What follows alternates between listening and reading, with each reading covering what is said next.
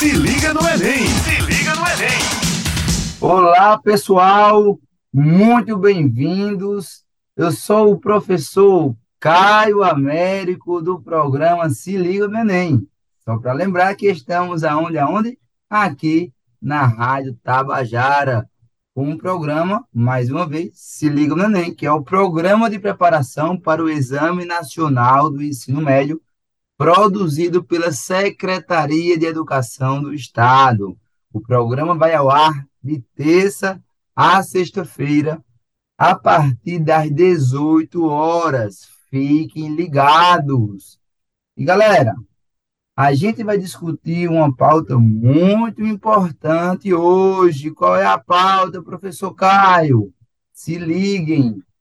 Urbanização os problemas e as soluções para esses problemas, os desafios que o processo de urbanização ele enfrenta em diversos países, inclusive o nosso. Mas, professor, o que é a urbanização? Saibam, antes de começarmos a discutir essa temática, é importante ressaltar que todos os anos de 2009 a 2022, a gente teve pelo menos uma questão de urbanização na prova do Enem. Uma questão que envolve os problemas das cidades, as soluções para os problemas das cidades, a causa dos problemas das cidades. Lembrando que as questões do Enem, elas envolvem uma situação problema, e essa situação problema, ela vai destacar a causa, a consequência ou a solução. Então, tendo em vista que, a, que atualmente né, a maioria da população vive, vive nas cidades, é importante ressaltar alguns pontos, tá? Então, é, você que está se preparando para o Exame Nacional de Ensino Médio, o Enem, o Enem 2023, preste muita atenção, é importante você pegar um lápis, pegar um caderno, um bloco de notas, para tomar como nota as principais observações, os principais conceitos, porque esse é o assunto recorrente nas provas do Enem. Mas, claro, se você estiver com o celular, serve aí também um bloco de notas do seu celular, né? Temos aí que utilizar a tecnologia ao nosso favor. Lembrando que se for para ficar com o celular e entrando em redes sociais, no WhatsApp, você vai perder a atenção.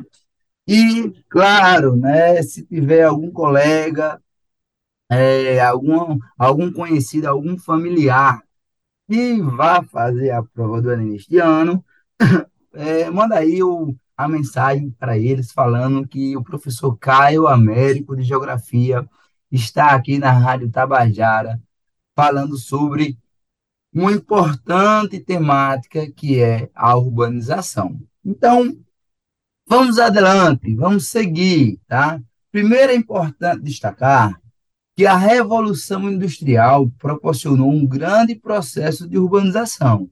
E o que é a urbanização? É o aumento da população das pessoas na cidade em relação à população da zona rural. Lembrando que um município ele pode ter zona urbana e zona rural. Tá? Alguns municípios eles são 100% urbanizados, outros não. Tá? Então, Recife. Recife é 100% urbanizada. Tá? É, se eu não me engano, João Pessoa também, já, é, de acordo com o último censo, se tornou 100% urbanizado. Se não está 100%, está é, com certeza acima de 90%, porque o último dado que eu constatei é, estava aí em torno de 95%, tá? Tinha só uma pequena áreazinha de produção de zona rural que era ínfima a dimensão do território, do nosso território municipal. Lembrando que eu estou aqui de uma pessoa, sou pessoense, né? Nascido e criado aqui na capital paraibana. Então, é, esse processo de urbanização ele vai ganhar força ao longo das evoluções industriais. Mas, professor, que foram as revoluções industriais? Vou fazer aqui um adendo para que você não esqueça, né? para que você não fique aí perdido. A primeira revolução industrial, ela aconteceu lá na Europa, mais especificamente na Inglaterra. E aí, essa revolução industrial proporcionou um grande desenvolvimento urbano lá na Europa, claro que de forma incipiente. Só, assim, é, datando, quando é que foi isso aí? Na segunda metade do século XVIII, ali por volta de 1760, 1770, nesse período aí. E aí ela vai até 1850. Então, 1850 a gente começa a segunda revolução industrial.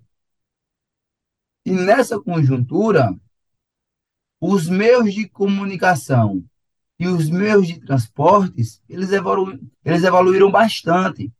Isso permitiu que as pessoas circulassem cada vez mais entre os diferentes territórios. Mas qual é a ligação entre a Revolução Industrial e o processo de urbanização? É só a gente analisar. Vejam comigo. As indústrias, elas são instaladas aonde? geralmente elas se instalam nas cidades.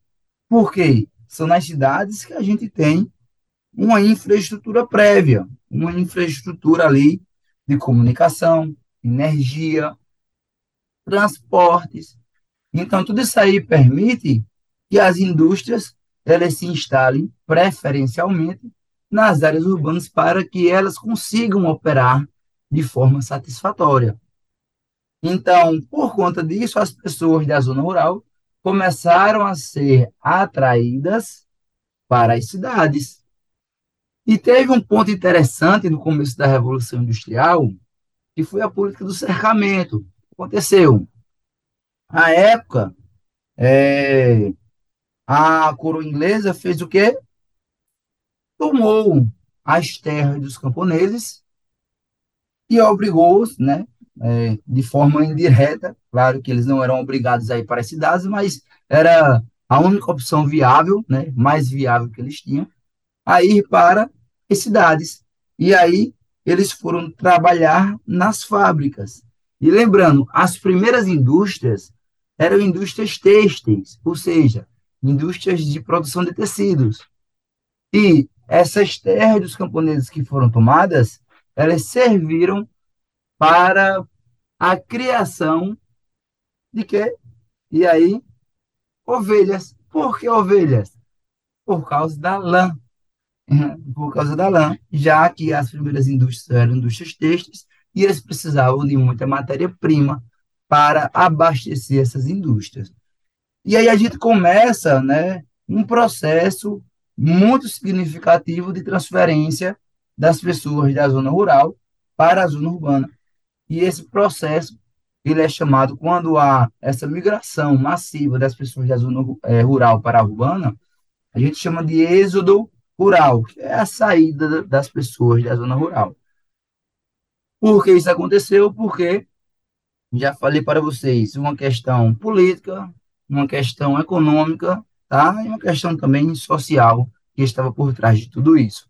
Então, a urbanização ela começa a ganhar força eu estou falando isso no contexto europeu, neste período aí, é, do finalzinho aí do século XVIII, indo para o século XIX, tá?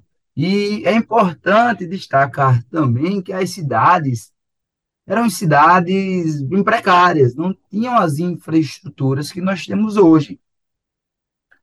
Tem uma série, né, uma série bem bacana, que passa em uma plataforma dessa de stream, chama-se Peak Blinds, e ela é retratada em uma cidade inglesa chamada Birmingham, né? E nessa cidade a gente consegue perceber como é que eram as condições de moradia das pessoas, as condições de trabalho, então eram situações bastante precárias. E a situação que a gente tem hoje de água tratada, é, esgotamento, é, é, esgoto, né, é, coleta de lixo, tá? Então, esse, esse tripé que faz parte do saneamento básico é, era, era, era bastante precário e em algumas situações inexistentes. Claro que, se você for levar em consideração, até hoje, infelizmente, a gente tem situações dessa é, perdurando em alguns territórios, inclusive em países como o nosso, a gente encontra muitos municípios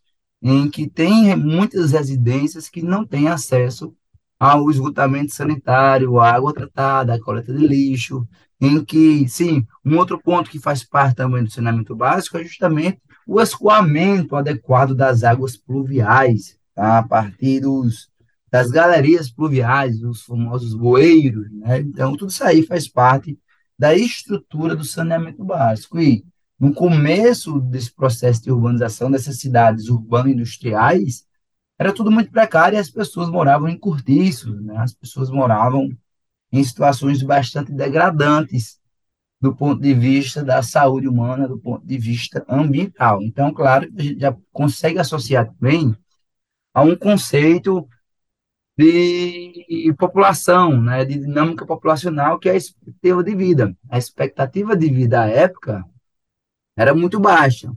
E, ao longo das décadas e dos séculos, o processo de urbanização foi ganhando força e, claro, foi trazendo consigo também melhores infraestruturas urbanas. Saneamento básico foi é, chegando a mais pessoas, né? mais pessoas começaram a ter acesso ao saneamento básico, e isso aí é, melhorou substancialmente a qualidade de vida das pessoas nas cidades. Tá? Claro que é importante salientar que dentro de uma cidade a gente tem pessoas que possuem maior acesso ao saneamento básico, geralmente são as pessoas mais ricas que conseguem pagar por imóveis em bairros mais centrais, e pessoas que têm menos acesso, geralmente são as pessoas mais pobres que moram em bairros periféricos ou em situações ou, ou, ou em situações piores ainda, em, em é, é, situações de favela, né, em que o saneamento básico ele em algumas situações é inexistente, já que uma favela é um lugar de ocupação irregular, um terreno público privado que foi ocupado. E aí a situação se agrava, tá?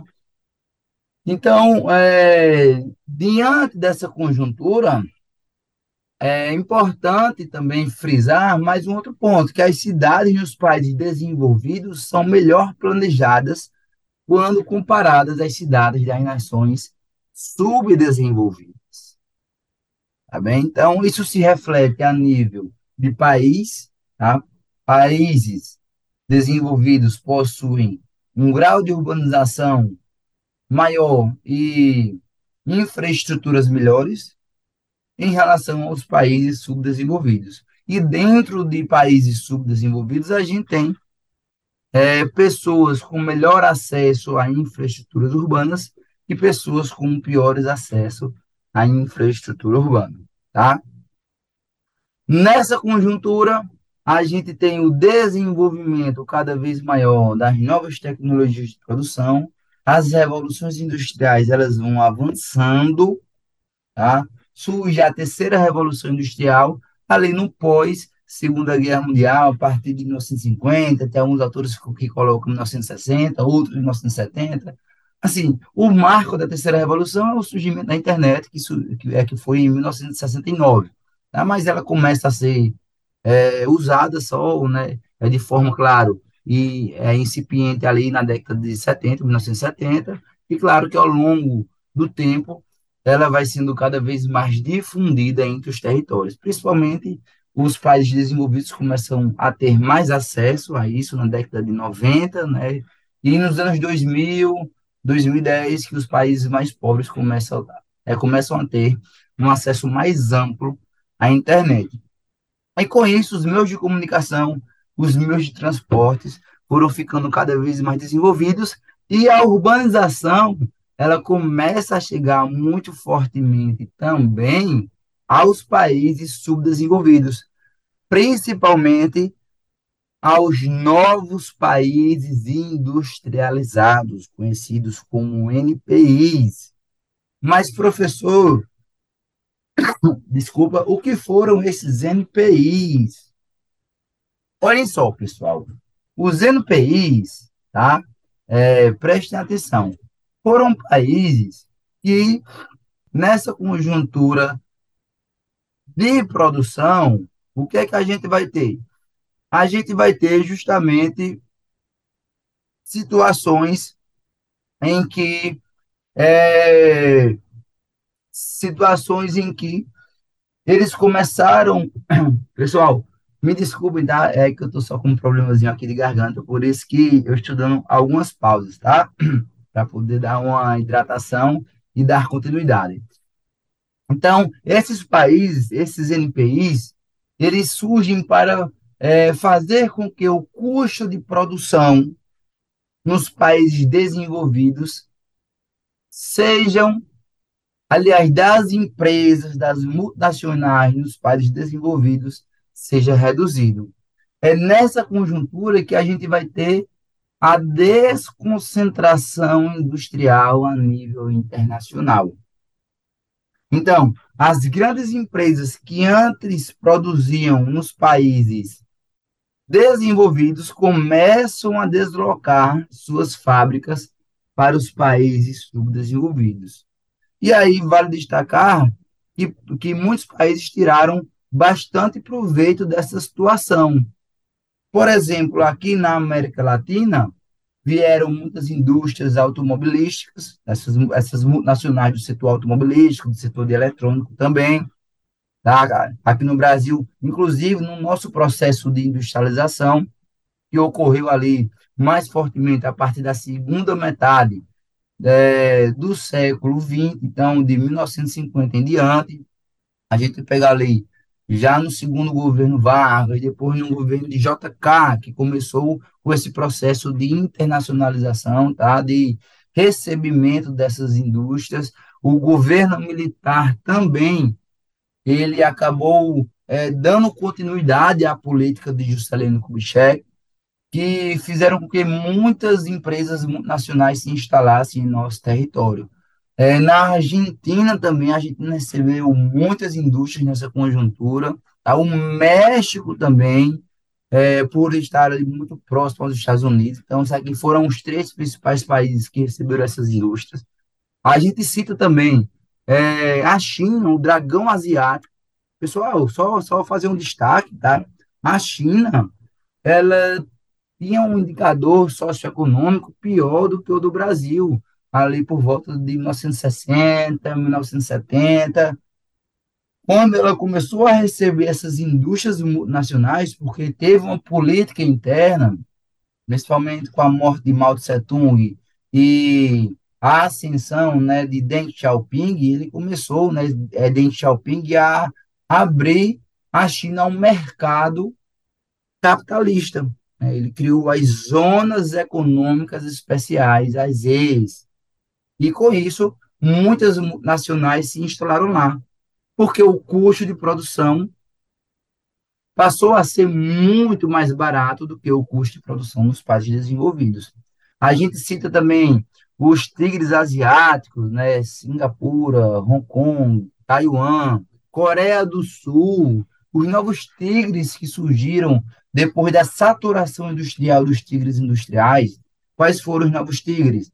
Aí a gente vai citar é, Indonésia, é, Vietnã, tá? Esses países começaram a se destacar no cenário industrial mundial, tá? Também a gente pode citar na África, teve a Coreia do Sul, teve a Índia também. Então, essa conjuntura fez com que o mundo começasse a se urbanizar. Então, vocês têm que entender que industrialização e urbanização andam de mãos dadas. Então, se esses países subdesenvolvidos começaram a se industrializar, eles começaram também a se urbanizar.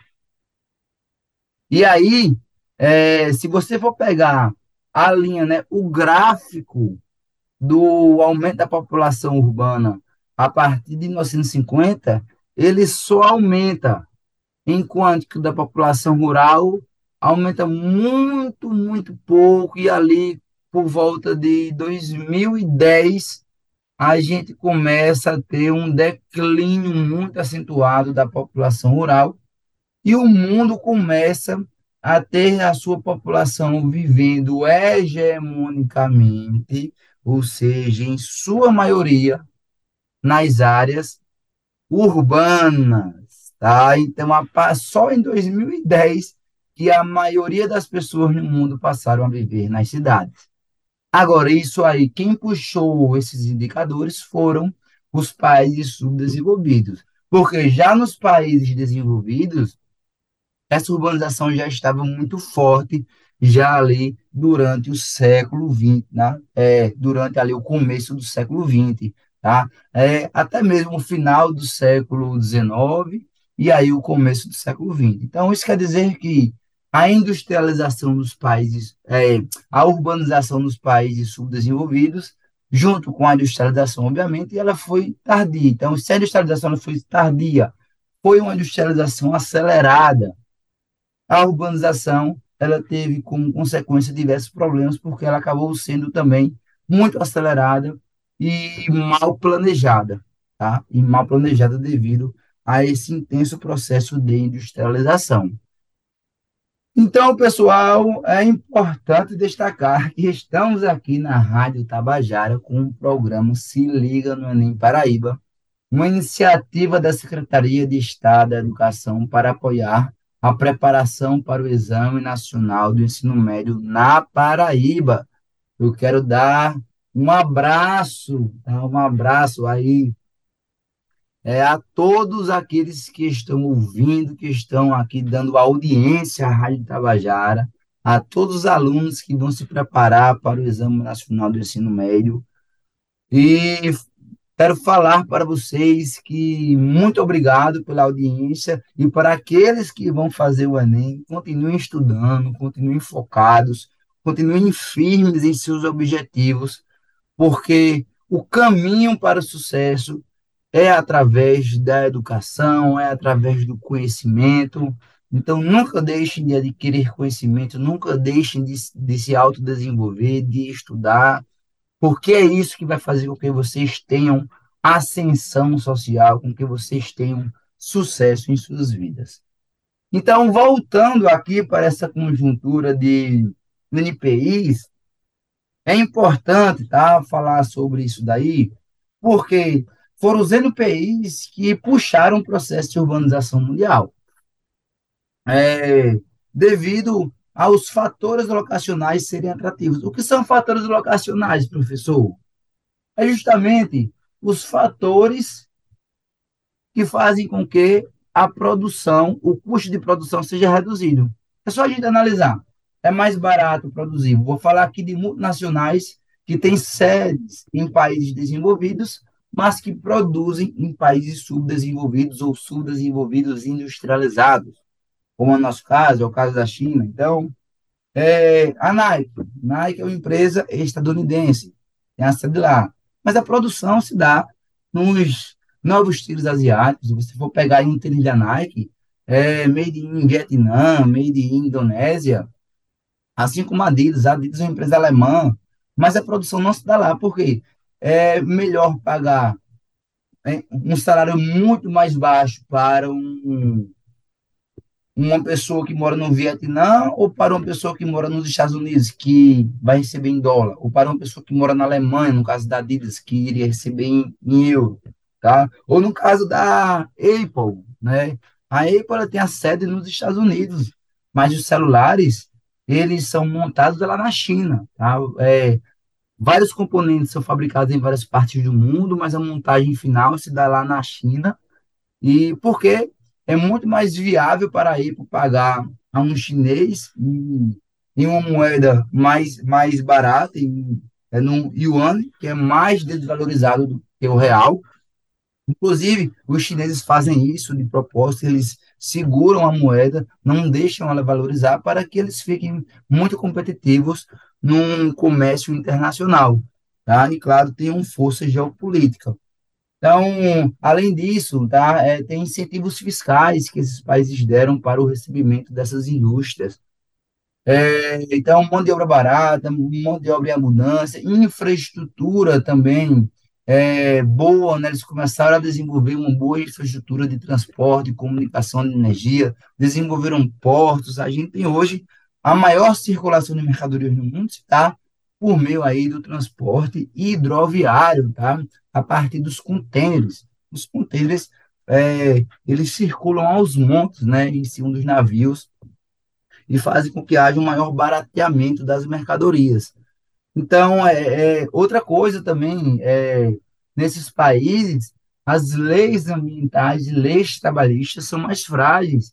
Isso aí faz com que o lucro das empresas sejam ainda maior. Então, tudo isso aí contribuiu para essa desconcentração industrial né, dos países desenvolvidos e a concentração cada vez maior das indústrias nos países subdesenvolvidos que se tornaram subdesenvolvidos industrializados e muitos tiraram muito proveito disso. A Coreia do Sul hoje tem indicadores sociais semelhantes a países desenvolvidos e até melhores do que muitos países desenvolvidos e eles estão investindo muito em tecnologia. A China hoje é uma potência tecnológica, né? E, e eles têm a ambição de superar os Estados Unidos em questões econômicas e em questões de poder geopolítico mesmo tá? no cenário mundial. Então, é, é, isso aí puxou o processo de urbanização e fez com que o mundo se tornasse hegemonicamente urbano é, em 2010, mas esse processo veio desde 1950. Tá? E no Brasil não foi diferente. No Brasil foi assim. O Brasil começou a se industrializar. Quem deu o pontapé inicial para a industrialização foi o governo Vargas, tá? sendo que era mais uma política voltada a nacionalização das indústrias, foi que criou a Petrobras, né, a Vale, é, Eletrobras, é, muitas indústrias dessas foram privatizadas posteriormente, ali por volta da década de 90, mas foi ele que começou esse processo de forma mais efetiva e puxando também a urbanização consigo. E aí, no governo de JK, a, a, o processo de, de, o processo de industrialização já estava bastante forte, sendo apoiado também pelo governo estadunidense, sendo financiado pelo governo estadunidense, isso puxou ainda mais é, a nossa urbanização. E no governo militar, a gente tem a virada de chave é, em 1968, é, já no governo militar, a gente tem uma população brasileira vivendo, em sua maioria, nas cidades. Tá? Então, ou seja, começa a década de 70 com uma população hegemonicamente urbana aqui no Brasil. Então, avançando, vamos avançar, vamos avançar. Olha só, em relação à tipologia das cidades, tá?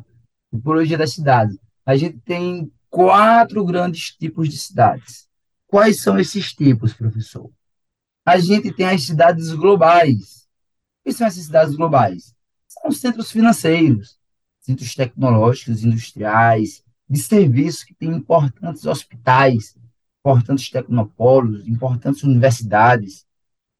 Essas cidades possuem as sedes das principais multi e transnacionais do mundo. Então, Londres, São Paulo, aqui no Brasil. É, eu estava dando uma olhada que, recentemente, o Rio de Janeiro é, começou a ser classificada né, como uma cidade global. Antes era só São Paulo que a gente tinha no Brasil, e agora a gente tem São Paulo e Rio de Janeiro. É, então, Paris, né, Tóquio, Nova York, são cidades globais, né, tem bolsas de valores, tem, tem importantes instituições financeiras. Então, ou seja, tem essa importância no cenário econômico, político cultural no mundo, tá certo? Tem, uma, é, tem outro tipo de cidade, chama-se megacidade. A megacidade, pessoal, são cidades com mais de 10 milhões de habitantes. Não necessariamente uma megacidade é uma cidade global. Importante destacar isso daí. Não necessariamente uma megacidade é uma cidade global. Lagos, na Nigéria, é uma megacidade, não é uma cidade global. Dhaka, em Bangladesh, é uma mega cidade, mas não é uma cidade global. Mas a gente tem é, cidades globais que não são megacidades. Por exemplo, Londres tem aproximadamente 8 milhões de habitantes.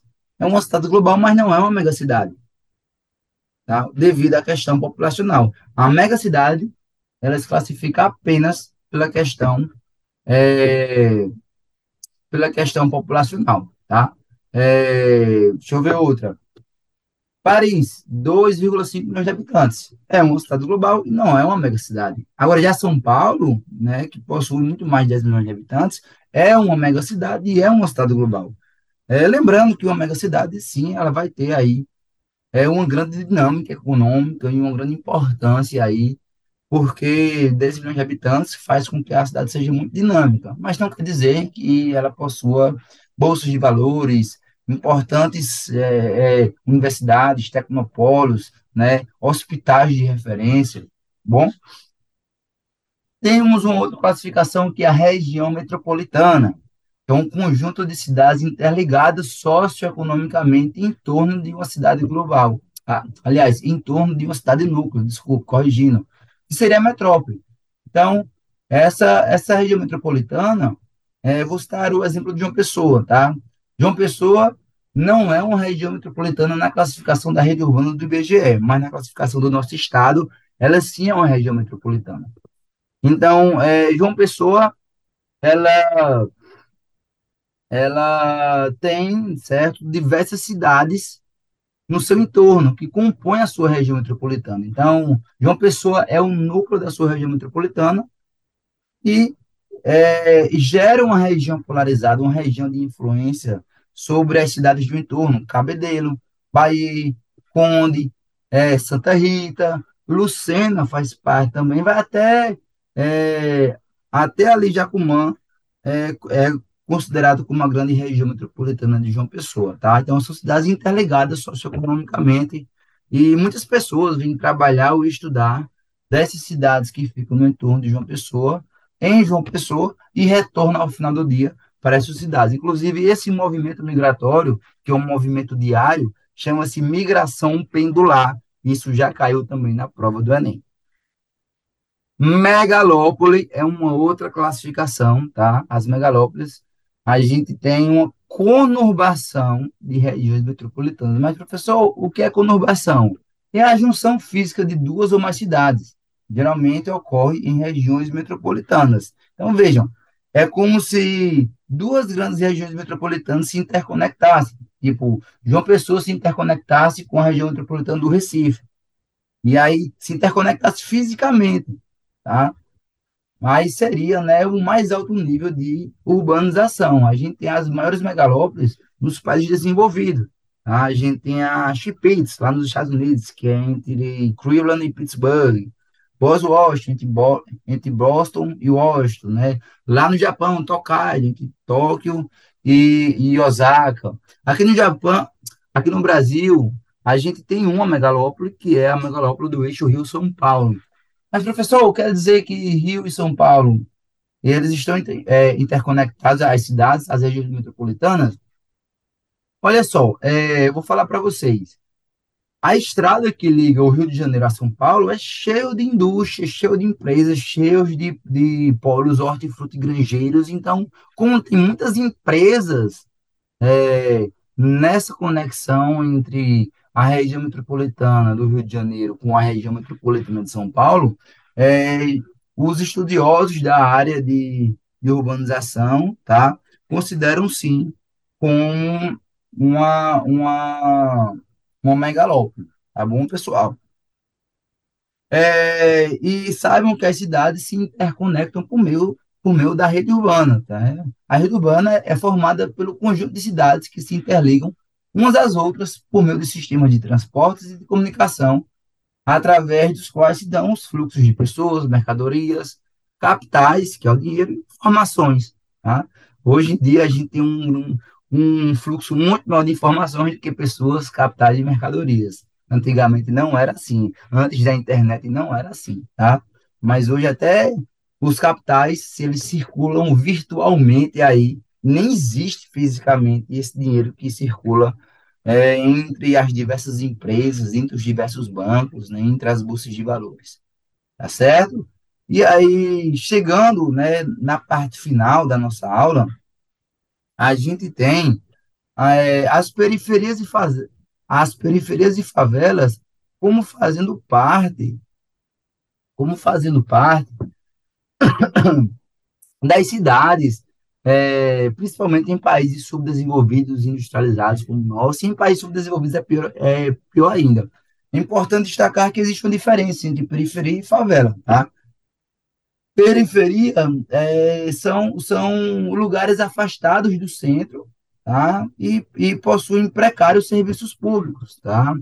é, precária infraestrutura, precário saneamento básico, onde moram pessoas de mais baixa renda, porque o preço do imóvel ele acaba se tornando mais barato. E essas pessoas têm um grande problema, principalmente no que se refere ao deslocamento, porque perdem tempo de vida se deslocando passam ali horas para poder ir trabalhar, ou então ir para uma universidade, tá? horas, horas do seu dia no processo de ida e no processo de volta é, dentro de um transporte público e em horário de pico ele é muito muito demorado ele também em algumas situações é desconfortável é perigoso e o bem mais valioso que a gente tem é o nosso tempo. Essas pessoas acabam perdendo o seu tempo também nesse processo de deslocamento, é, quando se mora na, na, nas periferias, que geralmente as oportunidades de trabalho estão nas áreas centrais.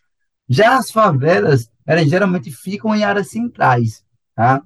E nas áreas centrais, elas são muito caras, mas as favelas são lugares de ocupação. Então, por que as favelas ficam em áreas centrais? Porque as pessoas querem morar próximo ao emprego. Então, é, geralmente, a gente tem as pessoas vivendo em uma favela, mas que trabalham é, num bairro que está colado com essa favela.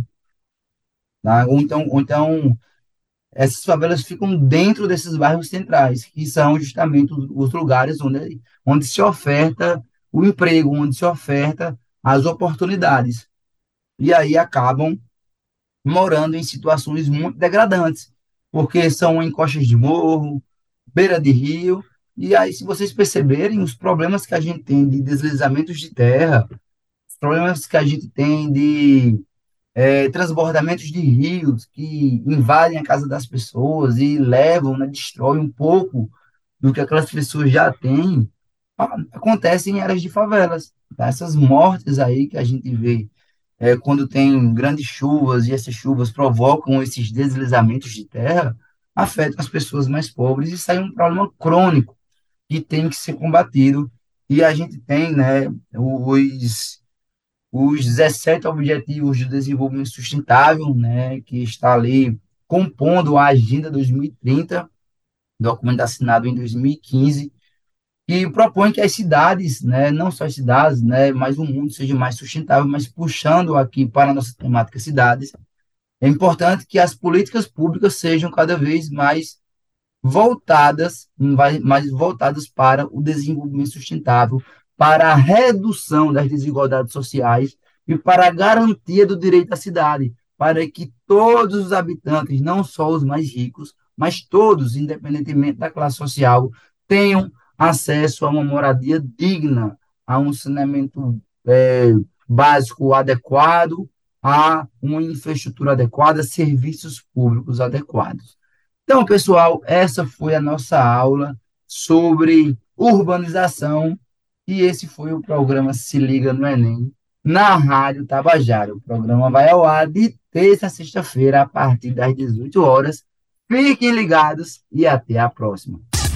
Se liga no Enem! Se liga no Enem!